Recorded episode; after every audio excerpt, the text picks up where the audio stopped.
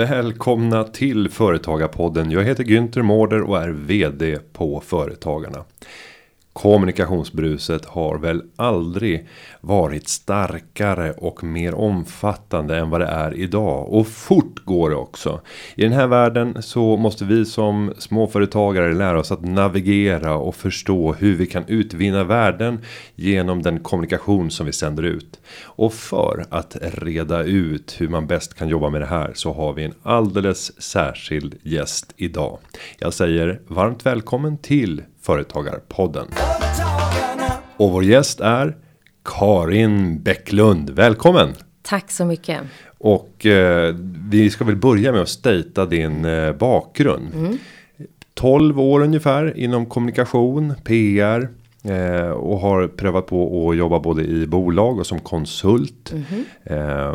och vad skulle du själv profilera dig som? Vad är ditt största specialistområde inom PR-kommunikation? Ja, men jag säger att jag jobbar med PR och digital kommunikation. Eh, det är förvisso brett, men, men det är det jag gör. Och, och för den eh, som inte riktigt förstår alla nyanser av ord som finns inom den här branschen. Mm. Vad betyder det att man inte är då? Det var lite som den där frågan som han ställde till, till eh, Leif Johansson när han skulle sluta på Volvo. Varför säger man lastvagnar när det egentligen handlar om lastbilar? Så blev han helt tyst. Han har varit vd i över tio år. Ja. Så här, jag har aldrig tänkt på det. Nej. Vad var svaret då? Nej, han visste inte. Nej, han visste Nej utan det är ett gam, en gammal hävd. Eh, det var ju lastvagnar när man körde med häst. Ah, ja, Då var det en ja, lastvagn. Ja, Men det gör man inte Nej. längre. Just det. Nej, men, Vad är eh, Karin Bäcklund inte inom kommunikation? Ja, men jag jobbar inte kanske så mycket med marknadsföring, mm. alltså reklam. Utan fokus på förtjänade och egna kanaler. Och eh, då eh, inte då kanske så mycket tryckt analog, analoga produkter utan mer fokus på digitalt. Mm. Och i ditt eh, liv som konsult så jobbade du bland annat på Springtime. Mm -hmm. eh, där är det väl väldigt mycket konsumentprodukter som ni jobbade med? Både och. Jag mm. brukade säga när jag jobbade på Springtime att jag jobbade med allt från kvarg och schampo till politiska partier. Så att eh, det var rätt brett. Så det är väldigt brett ja. Mm. Men nu ska du få ledsaga oss igenom mm. Eh, den här världen och få oss att förstå hur vi som småföretagare kan tillvarata potentialen. Men sen ska vi också säga att om man är mer nyfiken på din vardag så kan man ju även följa en annan podd. Mm. Eh, precis, jag eh, driver podden Uppstickarna i samarbete med Dagens Media där jag och min med eh, eller partner Johanna Snickar som är kommunikationschef på Ericsson pratar om kommunikation med kvinnliga tankeledare. Mm. Ja, mm. roligt och mm. jag kan väl även avslöja att Johanna är ju min eh, äldsta skolkamrat som jag kommit att jobba med. Mm. Vi har mm. följts åt i livet. Vi körde hela Adolf Fredrik tillsammans och sen eh, blev det Nordnet när hon var PR-chef. Precis. Mm. Skoj, men nu ska vi kasta oss loss. Och då tänker jag som småföretagare och låt oss säga företagarnas typiske medlem. Mm. Det är eh, tre kategorier. Det är en som är inom hantverk, lite slarvigt uttryck, bygg. Och där ingår både så här, rena bygget men också hantverksyrken. De utgör ungefär 20% av medlemmarna. Mm. Ungefär 20% är inom handel. Och 20% är inom konsultation. Så tjänsteföretag i storstad. Och där har du allting ifrån kiropraktorn. Mm. Till redovisningskonsulten, skattespecialisten, IT-konsulten. Kommunikationskonsulten. Mm. Eh, vilken av de här grupperna skulle du vilja börja med att rikta råd till? Ja, det var en svår fråga, men det finns ju generella råd som, som gäller för Då börjar vi på alla. det generella planet. Ja. Oavsett om det är bygg, eh, konsult eller, eller handel. Ja. Vad ska man tänka på rent generellt som småföretagare för att kunna nå ut till potentiella kunder, stärka relationer? Ja, men framförallt att, att satsa på att jobba med sin kommunikation. Eh, vi behöver alla synas idag. Du var inne på det, det är ett enormt brus. Så alla tjänar på att, att synas. För att oavsett vad det är man vill göra. Sälja produkter eller tjänster eller stärka varumärket, skapa förtroende.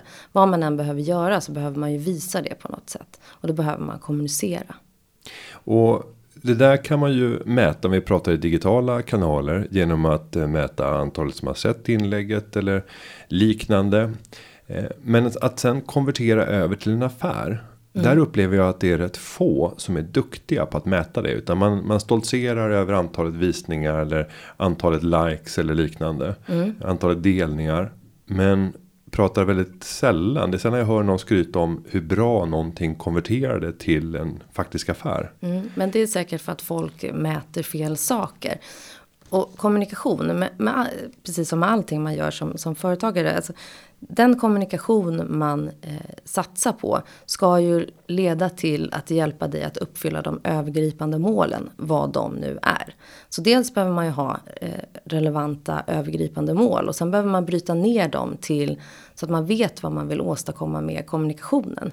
Ska man sälja mer, det är ju ett rimligt mål som de flesta företagare eh, har säkert. Då behöver man ju kommunicera, alltså bryta ner det. Vad kan man ha för mål med kommunikationen som supportar det övergripande eh, målet? Och så det gäller ju att för det första mäta relevanta saker. Och det är vanligt som du säger att man mäter räckvidd och likes och delningar. För att man kan mäta det. Men det är nödvändigtvis inte kanske relevant för det du vill åstadkomma. Så att eh, mål är någonting som är väldigt viktigt eh, med allt. Men speciellt för kommunikation. Man behöver liksom veta vad man ska kommunicera, var. Och så att man håller en röd tråd i kommunikationen. Och man verkligen uppnår det man ska göra. Så att eh, man behöver sätta relevanta och rätt mål för att kunna mäta det då. Och om man ska titta på hela kedjan av insatser som behövs för att ha en framgångsrik effektiv kommunikation mm. som leder mot ett mål. Så består ju det av en kedja av saker som man måste göra. Eh, och jag har en eh, det kanske är en vanföreställning nu om men du får rätta mig om jag har fel. Men att många lägger väldigt mycket tid på det enskilda innehållet och skapandet av ett inlägg mm. utan att egentligen ha satt i ett sammanhang och förstått på vilket sätt understödjer det här den resa som vi vill göra. Eh, sen kan det visserligen flyga, men mm. att effekterna är relativt små utöver de antalet visningar som man hade fått. Mm. Eh, men hur skulle du beskriva den där kedjan? Vad, vad är det som de små, de små företagen är duktiga på? Vad är man inte duktig på? Ja, man, nu var det flera mm. frågor i, i ett. Men du har rätt i att man ofta lägger en hel del pengar på att kanske producera innehåll. Men sen så har man ingen tanke på vad man ska göra med det sen. Alltså man lägger upp det i egna kanaler men har ingen plan för hur det ska spridas, hur man ska ta ut det. Ofta så Eh, ja, men till exempel den här podden. Ni skulle ju bara kunna producera den och sen så liksom hoppas på att den ska få lyssnare. Men det är ju inte rimligt att tro att den ska få lyssnare om ingen vet om det. Utan man behöver ju ha en plan för hur man kommunicerar. Ni kanske kommunicerar inför ni ska spela in med någon gäst.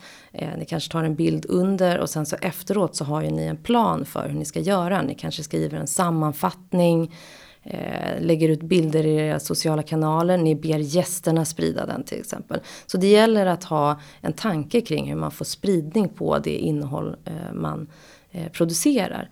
I vår podd Uppstickarna då har ju vi ett strategiskt samarbete med Dagens Media. Det gör ju att vi garanterat får en synlighet i Dagens Media då som en branschtidning för inom kommunikation och, och PR och marknadsföring. Då. Så det är ju ett sätt att garanterat få spridning. Det finns en tanke bakom det samarbetet. Mm. Eh, och vad var andra frågan? Om vi tittar i, i värdekedjan. Vad är, ja. vad är det man lägger för lite tid på? Ja, men som det, småföretagare. Ja, mm. distributionen skulle jag eh, säga. Mm. Är någonting, och det är inte bara småföretagare. Det är klassiskt. Jag vet inte hur många kunder som kom till Springtime till exempel. Ja, men vi har tagit fram den här eh, videoserien som någon har sålt in till dem. Att det vore inte fantastiskt om vi gör en, en, serie med videos. Och sen så har man inte satt det i ett sammanhang. Så då får man liksom efterkonstruera ett koncept som de här filmerna ska passa i. Så det är vanligt att man, att man missar det. Det, det låter så kul att göra videos. För videos, det har man ju hört, det skapar engagemang online. Och det är lätt att, att förstå videos, det är jättebra. Men liksom, vad, vad är syftet och vad ska man göra med de här videorna? Och hur ska man sprida det? Och sen möter jag en hel del både företag och organisationer som har gjort videos. Som av något skäl har flugit väldigt bra. Och mm. sen tar de det för sanning att gör vi bara ett likadant material igen så kommer vi få samma effekt. Nästan alltid så kommer en besvikelse. Mm. För man glömmer hur mycket som var timing mm. Och att det var någon enskild person som tidigt spred det här. Mm. In i hjärtat till den målgruppen som faktiskt berördes av det. Sen är deras benägenhet rätt låg att göra samma typ av delning när samma typ av content kommer igen efter mm. några månader.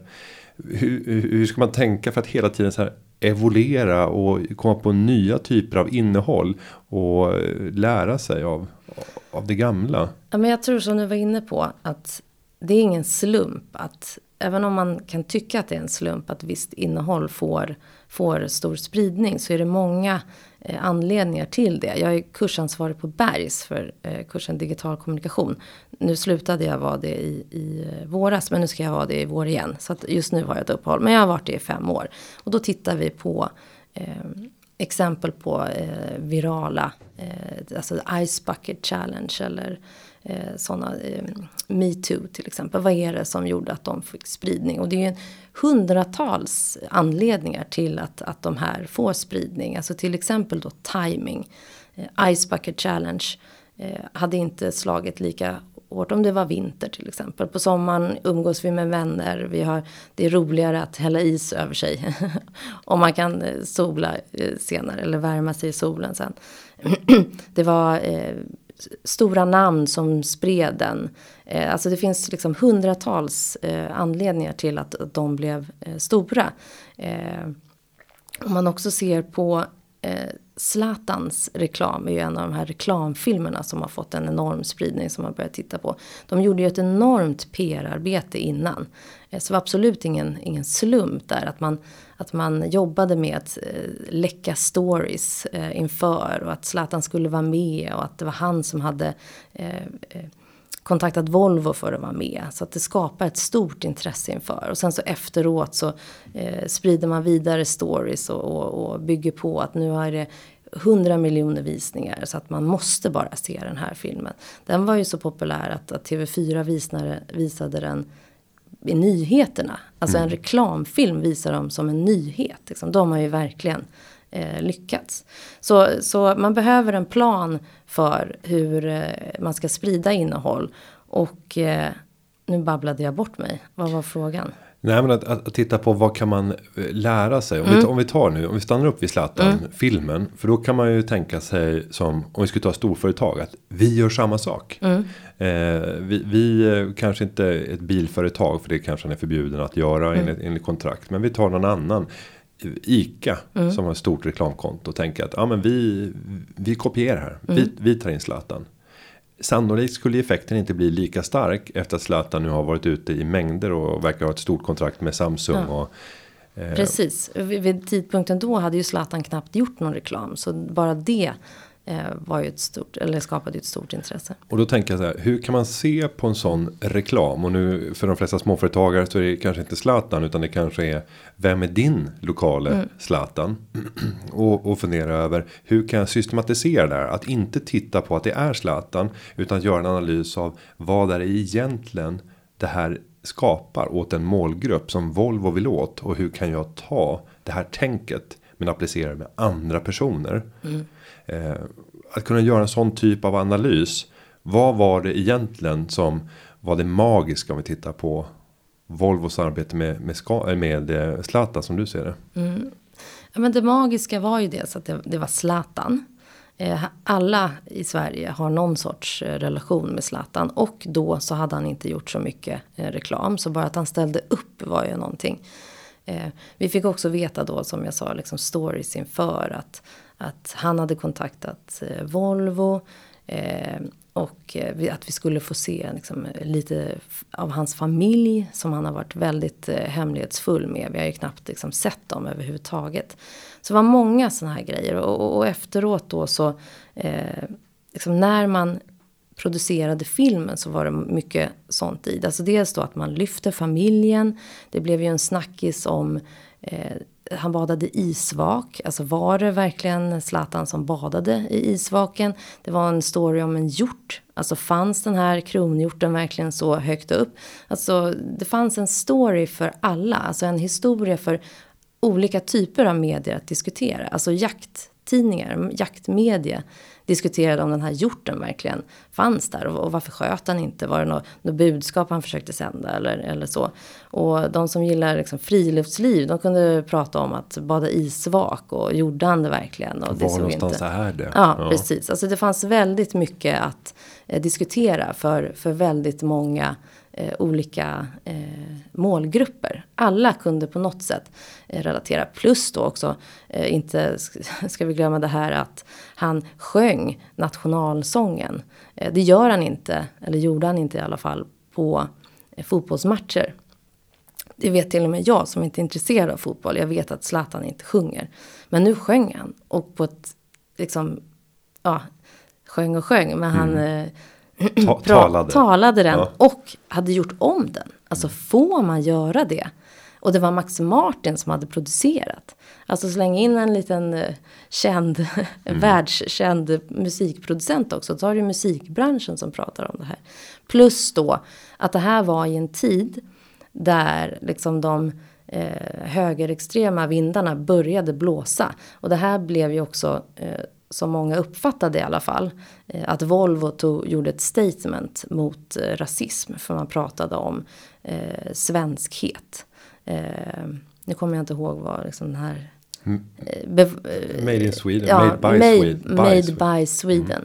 Eh, Så det blev ju liksom väldigt eh, kraftfullt då. Och det blev ju naturligtvis också en, en, en diskussion. Mm. Så det var mycket bra eh, i den. Och där får man väl fundera över som småföretagare. Det är många komponenter här Ja. som är svåra att uppnå. Ja. Men att fundera i det lilla. Eh, För ibland så funkar ju även de väldigt enkla produktionerna. Men där, det- där det blir väldigt personligt. Det träffar rätt. eh, Det slår an någonting i den målgruppen som du själv är ute efter.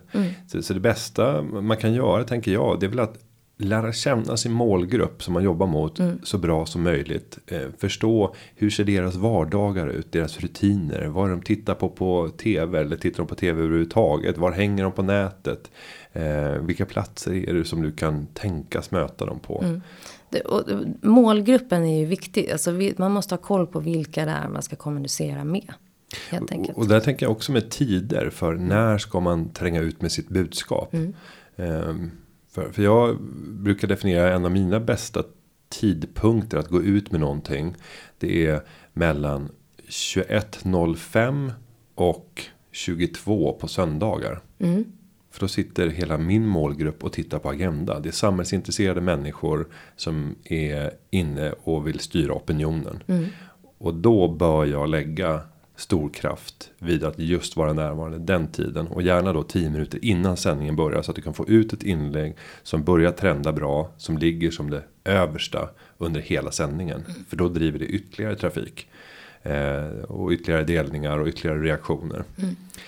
Och det är ju kanske inte den där vanliga tiden som en opinionsbildare tänker. Så bara, ja, jajamensan, söndag kväll, det är en perfekt tid. Och det där gäller även på vardagar. 21-sändningen för Aktuellt, jag tittar inte på den live. Jag, jag ser inget skäl till det. Ehm, men de som jag vill påverka gör det. Och då att faktiskt vara närvarande där. Och då är det bättre att frigöra en timme tidigare under dagen. När folk ändå är upptagna med allt sitt. Tills de sitter där vid lägerelden i form av Aktuellt. Och är avslappnade. Och egentligen så tittar de inte på lägerelden. Utan de tittar ner i sin telefon. För att följa någonting annat. Om man ska tänka sig där när det gäller business. Konsumentprodukter. Om vi går över till handlaren.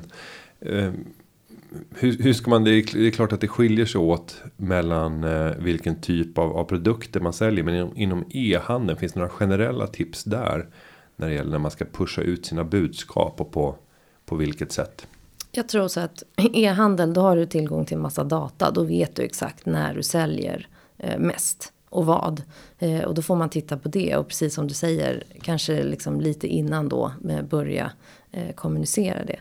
Nu är det ju lite tokigare. För förr i tiden när man la ut någonting på sociala medier. Då visste man att det visades eh, precis då. Eh, nu är ju algoritmerna stökar till det Mm, lite. det så att inte, ja, eh, så, att, så att det kan ju eh, stöka till det. Men man kan ändå liksom utgå ifrån alltså den kunskap man har. Och de flesta företagarna eh, har väl hyfsat bra koll på liksom när man eh, säljer mest eller när man får bäst kontakt. Annars får man testa sig fram. Jag hade en gäst i, i Uppstickarna som sa att Nej, men jag lägger ut ett inlägg om den här podden på söndag kväll för det är då jag konverterar bäst. Alltså, och precis som du säger att du vet att på söndagar klockan nio då, då är det bra för mig att lägga ut. Det borde alla, det borde alla veta helt enkelt. Hitta sina tider. Ja, precis. Analysera sin Det målgrupp. finns ju, man kan googla sig fram till de generella liksom att ja, men, inlägg som läggs ut vid lunchtid eh, på torsdagar får mest engagemang. Men det är ju verkligen, eh, det, det gäller inte alla. Sen har vi ju den här ständiga frågan om att köpa eller inte köpa räckvidd i sociala Mm. medier. Eh, vad är din generella uppfattning? Hur ska man tänka som, som småföretagare här? Jag tycker att eh, reklam i, i sociala medier, så att man eh, boostar sitt innehåll, eh, tycker jag är smart. I, på Facebook eh, behöver man nästan alltid göra det idag för att nå rätt. Och man kan nå väldigt specifikt. Eh, det kanske man inte kan göra själv, men, men ta hjälp då av någon som kan göra det. Det är kostnadseffektivt och gör att du, du verkligen når eh, rätt målgrupper. Och där eh, fick jag höra tidigare att om man väl börjar köpa så blir det närmast omöjligt att eh, komma tillbaka organiskt på Facebook. Nu var det här några år sedan så att det kanske är, är, är omöjligt redan från början nu för tiden. Eh, men att det var många som upplevde det. Att de hade jobbat helt organiskt tidigare och sen vid något tillfälle så valde de att köpa. Och då upplevdes, upplevde de att de stoppades i ett fack hos Facebook. När de sa att den här ska nu få försämrad räckvidd tills dess de köper ny räckvidd. Ja, det är ju ingen som vet riktigt Nej. exakt de här algoritmerna. Men jag skulle säga idag är det väl en, en generell sanning att man inte når ut egentligen. På Facebook i alla fall organiskt. Det ser annorlunda ut på LinkedIn. Där kan man fortfarande få en, en hyfsat bra organisk eh, räckvidd. Och, och om du skulle få titta på de olika kanalerna om vi tar för oss gamla människor får vi väl säga. För att det händer väldigt mycket i generationen under 18. Eh, de inte alls hänger med. Eh, men om vi tar LinkedIn, Twitter, Facebook och Instagram. Eh, sen beror det ju på vad det är man ska sälja. Eh, beroende på vilken sinnesstämning man är i respektive socialt medie. Men vilken av de här sociala plattformarna anser du vara minst nyttjad. Men där det fortfarande finns en stor potential. Att inte behöva köpa. Räckvidd. Ja, men att inte behöva köpa räckvidd idag är ju eh, LinkedIn får man störst eh, organisk eh, räckvidd på. Men det, då gäller det, där är det väldigt specifikt. Eh, det kanske man inte når eh, slutkund, alltså konsument. Eh, eh, om man ska sälja liksom ut med varor, utan där är det mer business eh, snack. Men eh, LinkedIn, eller förlåt, eh, det sa jag redan. Instagram eh, tycker jag att eh, generellt sett att man kan bli eh, bättre på. Twitter idag, nu hade väl enligt Svenskan och internet hade väl det ökat lite igen då. Eh, från att ha stått rätt stilla. Men där skulle jag säga att där är det främst vissa målgrupper. Alltså det är fortfarande eh, politiker, makthavare, opinionsbildare, media. Sen finns det absolut andra kluster, alltså sport, e-sport. eh, Finans, och. Twitter. Finans Ja. och, och har man eh, internationella målgrupper så är ju Twitter jättebra. För det är ju stort i, i USA och England. Det är inte så stort i, i Sverige. Eh, än skulle jag säga, men jag tror inte att det... Nej, tror, tror du det? Nej. Kan, kan det? Ja, jag har svårt att göra den här analysen. Jag, Ja. jag är väldigt nervös. Eftersom jag sitter med min starkaste plattform. Är ju Twitter. Och då, och då känner jag hela tiden en stress över att jag måste konvertera över det här till Mm. någon ny kanal. Som kommer att ärva det. Och, och där tror jag att LinkedIn har en mycket större body för att Mm. kunna bygga vidare. Vi har delat med oss av så mycket fakta och byggt upp våra digitala CVn. Eh, Så att vår insats där för att komma igång var så mycket högre. Mm. Och därför kommer vi ha ett annat förhållningssätt till det. Det kommer inte vara på samma sätt. Någonting som vi kan släppa. Nej men Twitter har ju varit en fantastisk kanal. Och framförallt under event till exempel. Och, och, och alltså som Almedalen. Att man twittrar och, och man liksom nätverkar och delar kunskap digitalt snabbt. Det är ju liksom ett realtids eh, nätverk så att säga. Eller kommunikationsverktyg. Eh, men samtidigt så använder jag inte Twitter själv lika mycket eh, längre. Jag jobbar inte lika mycket med de frågorna heller. Men den kommunikationen som jag hade på Twitter förut har flyttat över till, till andra eh, kanaler. Men jag är väldigt ledsen varje gång jag hör att Twitter att, de, att det är på väg ner och att färre använder det. Det gör lite ont mm. i mig då. Fast jag inte använder kanalen eh, själv eh, längre tyvärr. Nej, och det, det, är nog samma för mig. Jag tror att frekvensen har nog gått ner med 70 procent. Mm. Jag skulle tvingas säga något, något procenttal. Men om man bara tittar i antalet inlägg definitivt mm. Eh, på det sättet. Mm. Eh, och det är när man märker att du inte får samma respons. Nej. Eh, det är mycket roligare att vara i en kanal där du ser att du växer och där du ser att varje nytt inlägg når ännu längre än vad det tidigare. Mm. När man kommer in i den negativa trenden så är det ganska tråkigt och mm. då tappar man engagemanget. Men eh, som eh, småföretagare då, när vi ska konvertera. Mm. Eh, vad är det man ska tänka på för att få en människa dit man vill?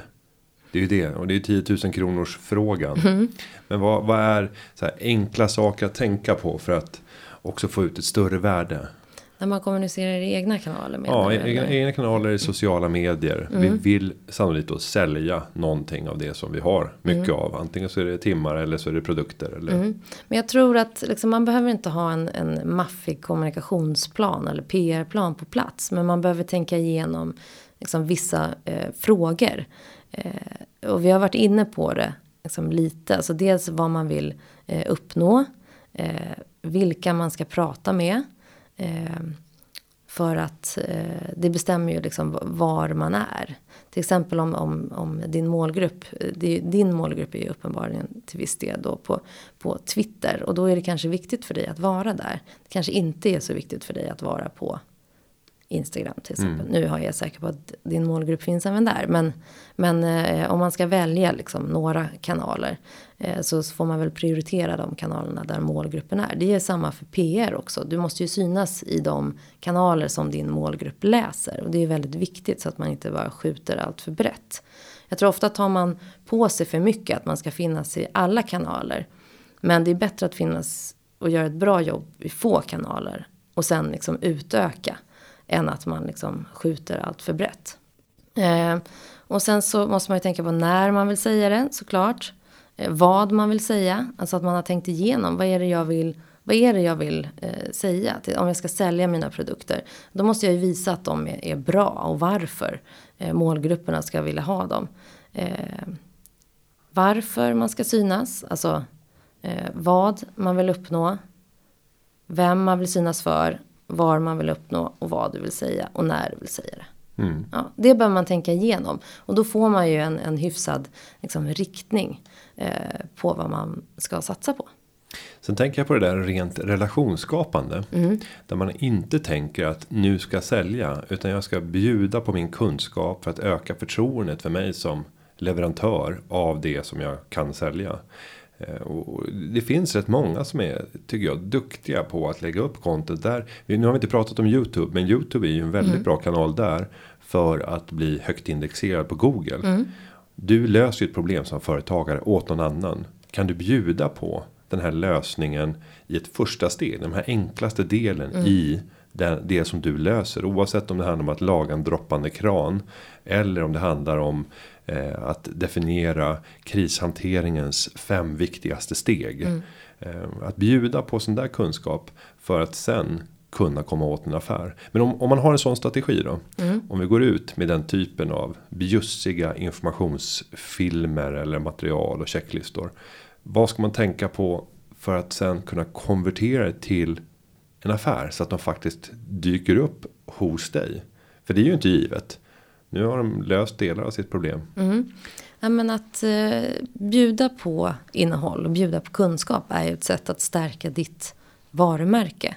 Eh, och det i sig gör ju, eh, ökar ju chansen att, att, att kunderna skulle vilja gå till dig. Eh, och det är ett sätt att skapa relationer med målgrupperna också. Eh, ofta får man kanske kommentarer på sina inlägg som man kan börja prata med. Men, men att, att bygga en expertroll är ju ett sätt att eh, sälja. Eh, du har ju eh, byggt din expertroll, du har varit talespersoner för företag. Jag eh, har byggt min expertroll genom hela min karriär. Jag började liksom blogga om sociala medier när jag började jobba om det, med det 2009. Eh, och sen så gav det liksom att jag fick börja föreläsa. Och så börjar media ringa när det är någonting de vill eh, fråga om sociala medier. Eh, och sen så liksom började jag jobba mer med PR och då liksom lite bredare digital kommunikation. Och så eskalerar det.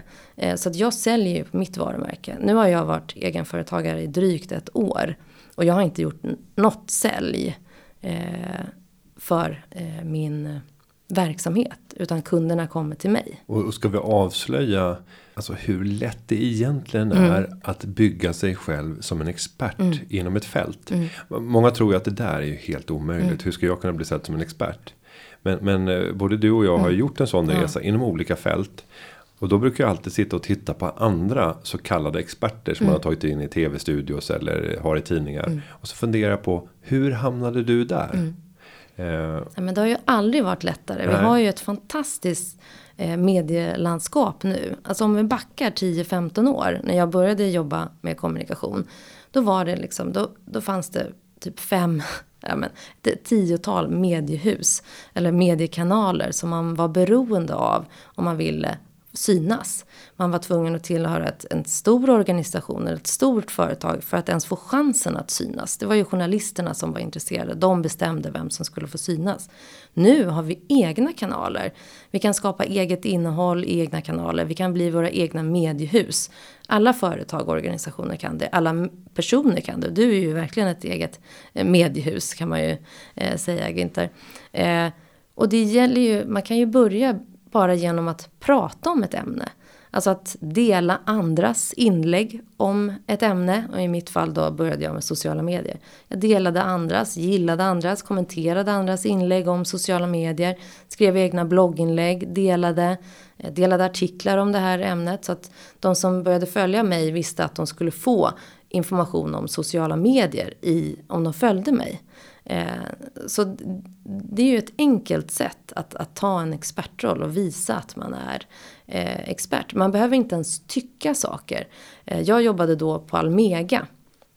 Det var väldigt viktigt. Dels hade vi många medlemsföretag. Så att, att man inte tyckte saker som kunde stöta sig med, med medlemsföretagen. Men också så jobbade vi med alla politiska partier också. Så det var verkligen, man fick vara liksom lite försiktig. Men jag har ju verkligen gjort en, en, karriär på att inte tycka speciellt mycket i sociala medier. Men man kan ändå ta en expertroll.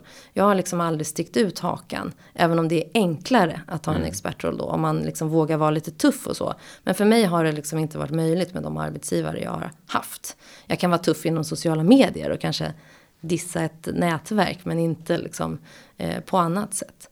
Men så det är enkelt. Och, och som företagare så kanske man har en blogg eller en webb, man kan lyfta personer där. Man, om man har egna event eh, så kan man välja att lyfta de här experterna. Eh, anordna panelsamtal eller frukostseminarier. Man kan göra väldigt mycket själv för att lyfta och göra personer till experter.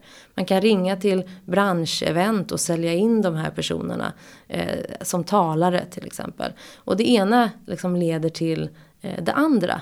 Eh, så att till slut så har man en expertroll. Och det, är, det krävs lite tid och lite engagemang. Och personen behöver ju vara liksom engagerad och, och vara en expert. Annars så, så kanske man kan...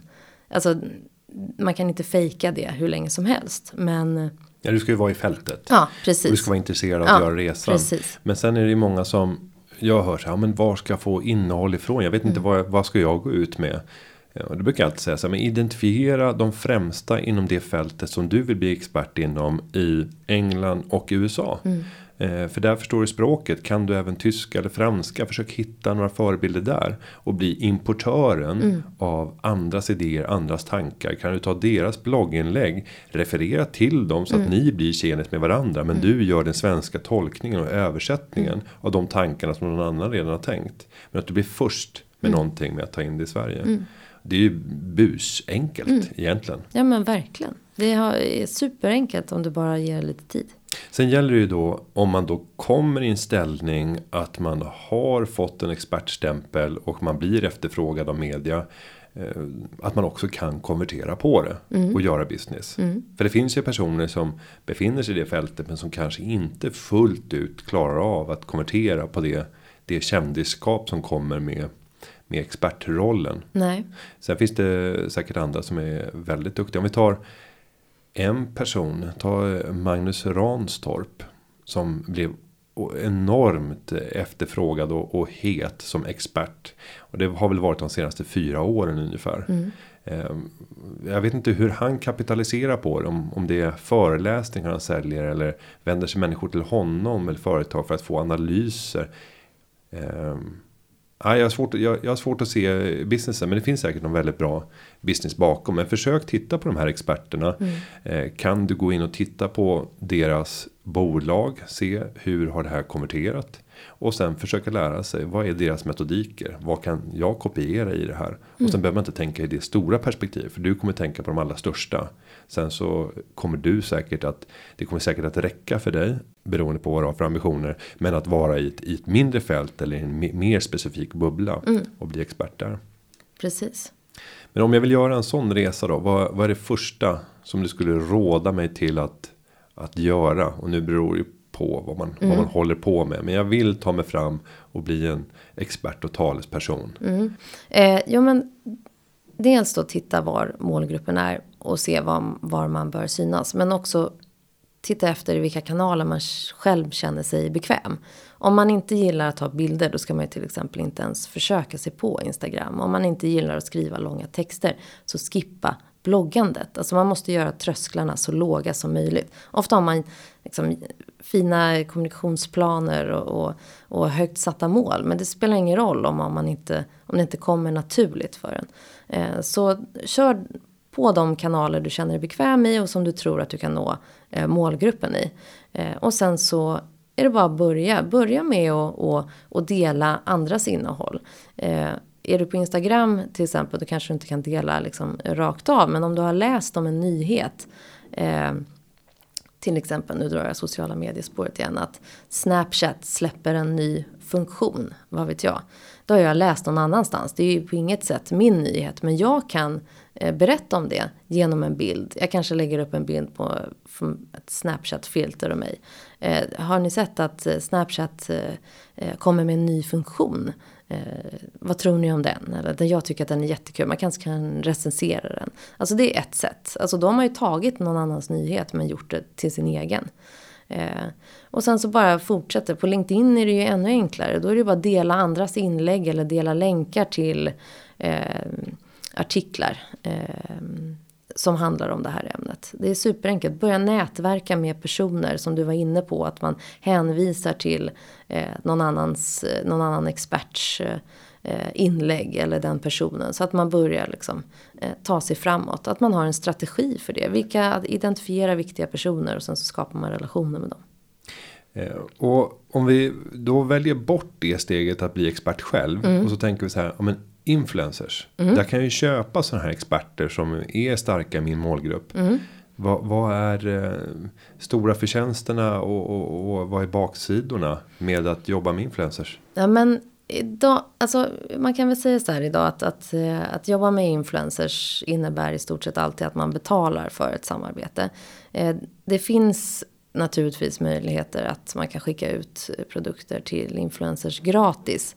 Men det garanterar ju ingen synlighet och då bör man också stämma av med dem om, om eh, de vill ta emot det här. Men gör man ordentlig research och det är viktigt när man jobbar med influencers. Man vill ju att deras varumärke ska matcha med ert varumärke för då blir det trovärdigt. Eh, om man då eh, hittar en bra match Eh, Eh, så, så är det jättebra, ett jättebra sätt att nå ut till eh, stora eh, räckvidder. Till räck, personer du kanske inte kun, kan nå med dina egna kanaler. Eh, så större räckvidder men också specifika målgrupper. Eh, och influencers är ju verkligen experter på sina målgrupper. De vet precis vad målgrupperna vill ha, alltså deras följare vill ha, när de vill ha det och hur det ska se ut. Eh, för de har ju lyckats bygga stora följarskaror eh, på grund av att de kan den här eller har den här eh, kunskapen. Så eh, du kan nå deras målgrupper då på ett väldigt trovärdigt sätt om matchen är eh, mellan era varumärken är bra. Du kan ju också använda deras eh, eh, innehåll om ni avtalar om det till egna kanaler. Så det är ett sätt att också få eh, innehåll till eh, kanalerna. Men att, att få, att jobba med influencers är ju då, även fast eh, man betalar för det, kan man ändå se det som PR. Eh, för att det är någon annan som säger någonting om det. Eh. Ja, om vi ska tänka de här största inom sitt mm. fält så är de väldigt väl medvetna om sitt värde. Mm. Om man ska lära sig att gräva i den här vegetationen direkt under de allra kändaste. Mm. Och säger man mikroinfluencers. Mm. Eh, hur ska man identifiera vilka de är? För de är ju inte lika uppenbara. Folk känner dem inte vid namn. Men de Nej. finns där. De har hygglig räckvidd. Mm. Alltså det är svårt. Det finns rätt många influencers. Men det finns många som kan hjälpa dig med det. Om du inte har koll. Gå till en PR-byrå. Eller det finns ju plattformar, digitala plattformar. Eh, som kan hjälpa dig eh, med det. Eller du kan kontakta Eh, agenter, alltså influencer influencer marketingbyråer som har liksom ett stall med influencers som kan, då säger du bara så här, det här är jag ute efter, har ni någon som kan hjälpa mig så kan de hjälpa. Om du inte liksom kommer på, har någon top of mind eh, direkt, så så skulle jag vilja säga. Men man kan också arbeta lite smartare med influencers, man kan, eh, alltså ska du ha ett event, Eh, då kanske du kan bjuda in en influencer som en del av en panel till exempel. Det är ju ett smart sätt att, att använda influencerns... eh, liksom, eh, popularitet och få en massa personer till det här eventet. Alltså förutsatt att det är relevant. Eh, ni skulle ju kunna ha en influencer som pratar om företagande till exempel. Och att vad de har bjuda på sin kunskap om, om eh, på Instagram eller hur, vad som. Liksom. Man kan ju vara kreativ där. Man ser också väldigt många företag idag som tar in influencers som delägare och som partner. Eh, vi har ju sett handeln använda influencers och få göra egna kollektioner till exempel eh, klädkollektioner som har sålt väldigt bra. Men nu att, att man tar in dem redan från eller som en delägare. För det garanterar ju verkligen eh, att man får en, en synlighet i deras kanaler under en lång tid. Och det är väl det man har, dit man har kommit nu med influencer marketing. Att, att ett inlägg på Instagram kanske inte ger så mycket utan man satsar på längre eh, samarbeten. Och sen tänker jag att Många influencers drömmer ju om att kunna skapa en verksamhet som är mer beständig. Mm. Än att man själv måste underhålla den. Mm. Produktifiera sitt eget varumärke. Mm. Eh, oändliga är väl den mängd personer som har börjat släppa. Allt ifrån eh, kläder, skor, hår och mm. hudvårdsprodukter och liknande. Men att där som företagare fundera över det jag säljer kan jag låta det paketeras med den här personens namn och låta den personen få äga mm. det här och äga storyn om mm. att de själva har skapat den här produkten. Mm. Så att du syns inte överhuvudtaget. Nej. Men det är du som har gjort allting jobb bakom. Mm. Men där är ju många småföretagare upplever jag lite för stolta mm. och att man vill inte ge bort sitt eh, livsverk och låta någon annan få rida på det och prata om det i sociala medier. Eh, men det skulle finnas enorma värden om man vågade göra det. Mm. Särskilt om man har en produkt som man skulle kunna sätta på ett varumärke på. Som var influencers. Absolut, jag tror att man måste svälja när man är lite mindre och lite min, mindre känd. Eh, att man får liksom ge bort lite mer. Det gäller ju alla typer av strategiska samarbeten.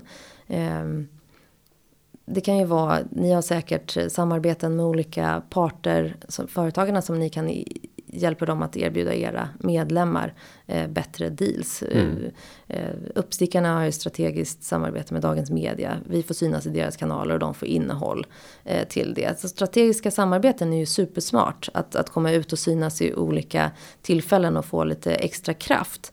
Eh, men som mindre då aktör eh, så kanske man behöver ge lite mer. Det kanske inte är någon som kommer till dig och ber dig vara deras strategiska partner. Men om du har en bra idé, du vet att du skulle kunna erbjuda en annan aktörs medlemmar eller målgrupper någonting bra. Då kan man ju sätta ihop ett förslag. Eh, till exempel jag skulle kunna eh, gå till företagen och säga men jag kan lära era medlemmar om, om PR. Jag kan spela in tio videos eller skriva tio blogginlägg om hur de blir bättre. Eh, och jag kan erbjuda er, er det gratis för att jag får synlighet eh, i era kanaler och jag kanske förhoppningsvis får några kunder på det för att jag är en, en, en lite mindre aktör. Men hade jag varit eh, liksom haft ett superstarkt varumärke då hade jag kanske kunnat ta, ta betalt för det. Men om man är lite mindre då får man liksom, eh, liksom vara villig att, att ge bort lite mer. Men man kommer ändå tjäna på det i slutändan. Ja, jag tror att eh, ni som lyssnar förstår att här finns en otrolig potential. Mm. Eh, men det gäller någonstans att sätta sig ner och fundera. Vad är mina verkliga mål mm. som jag har planerat att nå? Och hur kan jag använda kommunikationen och PRen som en katalysator för att påskynda effekten mm. eh, av det jag vill åstadkomma. Och, och, där döljer sig en hel vetenskap. Nu får jag säkert eh, massa kemister eller biologer på sig. Det där är ingen vetenskap. Eh, men låt, låt vara så. Eh, men med det så skulle jag vilja säga stort tack till Karin Bäcklund för att du kom och gästade tack. Företagarpodden. Tack för att jag fick komma. Och jag ska också tipsa om att gå in på företagarna.se. Där finns mängder av ytterligare tips när det kommer till mm. kommunikation och hur du kan jobba smart för att nå ut till dina målgrupper. Med det så säger vi tack för den här veckan och jag säger att podden den har förberetts av David Hagen och klippningen den är gjord av Petra Chu. Vi hörs igen nästa vecka. Ha det gott. Hej då. Hej. Företagarna. Ja, ja, ja, ja, ja, ja. Företagarna. Ja, ja, ja, ja, ja, ja.